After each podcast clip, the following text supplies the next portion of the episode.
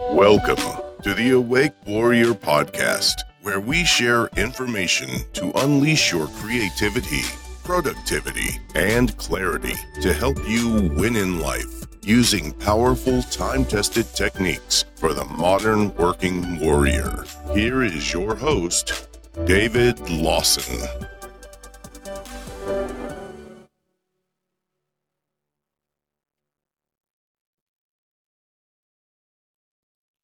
Welcome to this month's podcast. This month's topic is presence, titled Presence is Everything. And stay with me here. That sounds like a simple concept and possibly hard for you to understand or process. But really think about our culture today. We're constantly being bombarded by social media, news, with all the drama of stock market crashes, inflation, economy crashing, downturns, fear of walking outside for the next major storm or getting that dreaded flu bug that's going around or the latest bug that's moving through our society.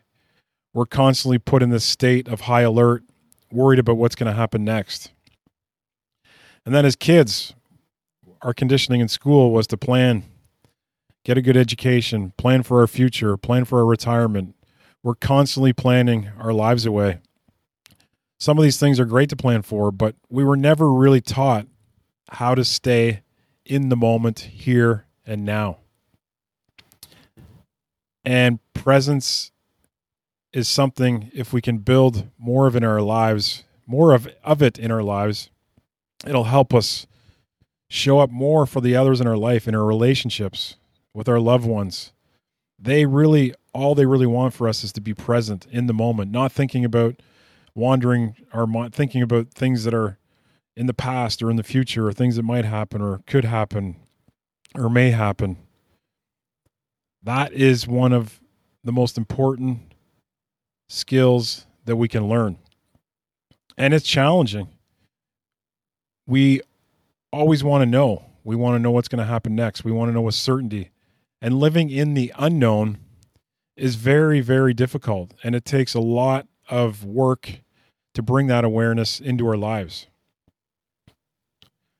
When we come from presence, we can take on any task, we can be more creative, and we we come from a place of centeredness, centeredness and calm and quiet and tranquility when we're really living in the moment, connecting to the divinity of our bodies into our hearts, finding that intuition, that real intelligence where it lives, and getting out of our getting out of our heads as many of us so often spend most of our time. And it takes work and it's challenging. It takes a huge amount of effort to realize where we are in our thoughts whether we're ruminating about a past that we really can do nothing about or we're worrying about a future that we really have no control over for the most part other than staying present and and doing what is needed for the task at hand. And if we really can find that presence, it's one of the best gifts you can give yourself, as well as your loved ones, by being right in the moment, not in your head thinking or problem solving. And when we are always attached to, to an outcome, it really impedes our ability to be living in the here and the now. And we when we put when we put that out into the world, we're always having a relationship with wanting to know. We're just going to receive more of the same in return, and it becomes a vicious cycle. So how do we come how do we become more present? Here's a couple of tools that I can share that may help. Start by putting your hands on your heart close your eyes and focus on your heart and take a few slow, long, deep breaths. Fill up your stomach and watch your tummy rise, and then exhale and watch your breath go out. And do that a couple more times. Try it with me now. Take a few slow, long, deep, soothing, calming breaths. Watch your stomach rise and then exhale out. And let's do one more of those. Take a long, slow breath, filling up your stomach, pausing at the top of your breath for a second or two. Then a long, slow exhalation, making sure your exhales and your inhales match in terms of the duration. And think of someone in your life. Think of someone that may have harmed you or a situation that may have done you harm and that you're still holding on to. For whatever reason, you're very well justified to be angry or hurt from that person's action and how it affected you. Just be gentle with your, with yourself and picture that situation or that person and send them from your heart a huge amount of love and forgiveness. And remember, whatever that person did to you or how they harmed you or what they did in your life, they were doing the best they could from where they were at that time. It's not your fault. It's not even their fault. It's just something that happened. And again, it may not be the right thing that happened. It was probably very wrong.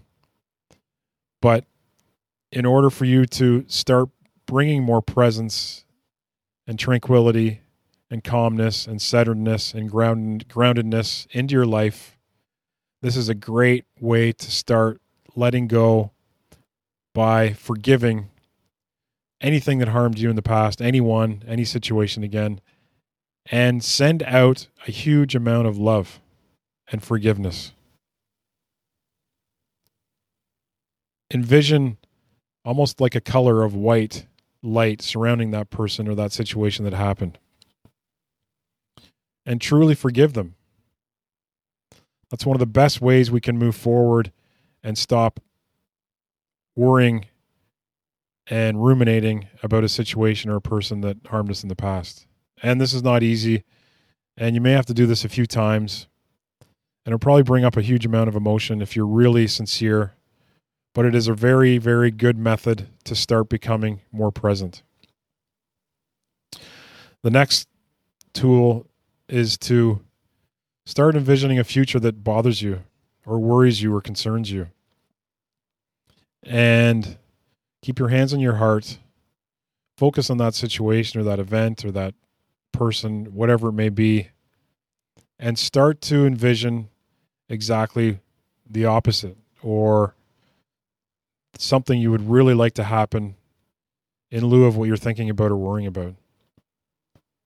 And some things we can't really change or out of our, our and are out of our control. But start by just a few things that are really bothering you and ask God if that's who you speak to or the universe or the creator or whatever that may be and ask them to help you stop worrying about this event or situation and bring more presence into your life. So, those two things think about a situation in the future that bothers you, and think about the opposite, or envision something happening now as it, as it was happening now of what you really want to want to happen. Inter- interestingly enough, our brain doesn't really know the difference between something happening to us or us visualizing or envisioning something that we want to happen to us at a future event. So you're almost moving your body and your thoughts into that future event and making it happen or starting to help help you change that negativity towards the situation. So those are two a few two good tools you can use to to do. You can try it a few times during the day if if something's really bothering you and you're and you're finding yourself ruminating and worrying about the past or or the or an uncertain future. And another another trick or tool you can use a strategy when you're moving throughout your day and you're finding yourself not in the moment and a thought comes up because most of our thoughts we really have no control over the average person has between 50 and 60,000 thoughts and they come from our subconscious mind. But when they do come up, you don't have to hang on to them or hang on to the story. Try this method. Just say stop. or delete or cancel and take a few slow breaths and come back to the moment. So hopefully that helps. It's not something that happens instantly living more present, but it's it's a gradual growing and a gradual awareness over time. The more you practice presence, the better you get at it. Just like just like anything in life. So I hope that helped and have a great month. For more information, I write about this these techniques on my website at awakewarrior.com.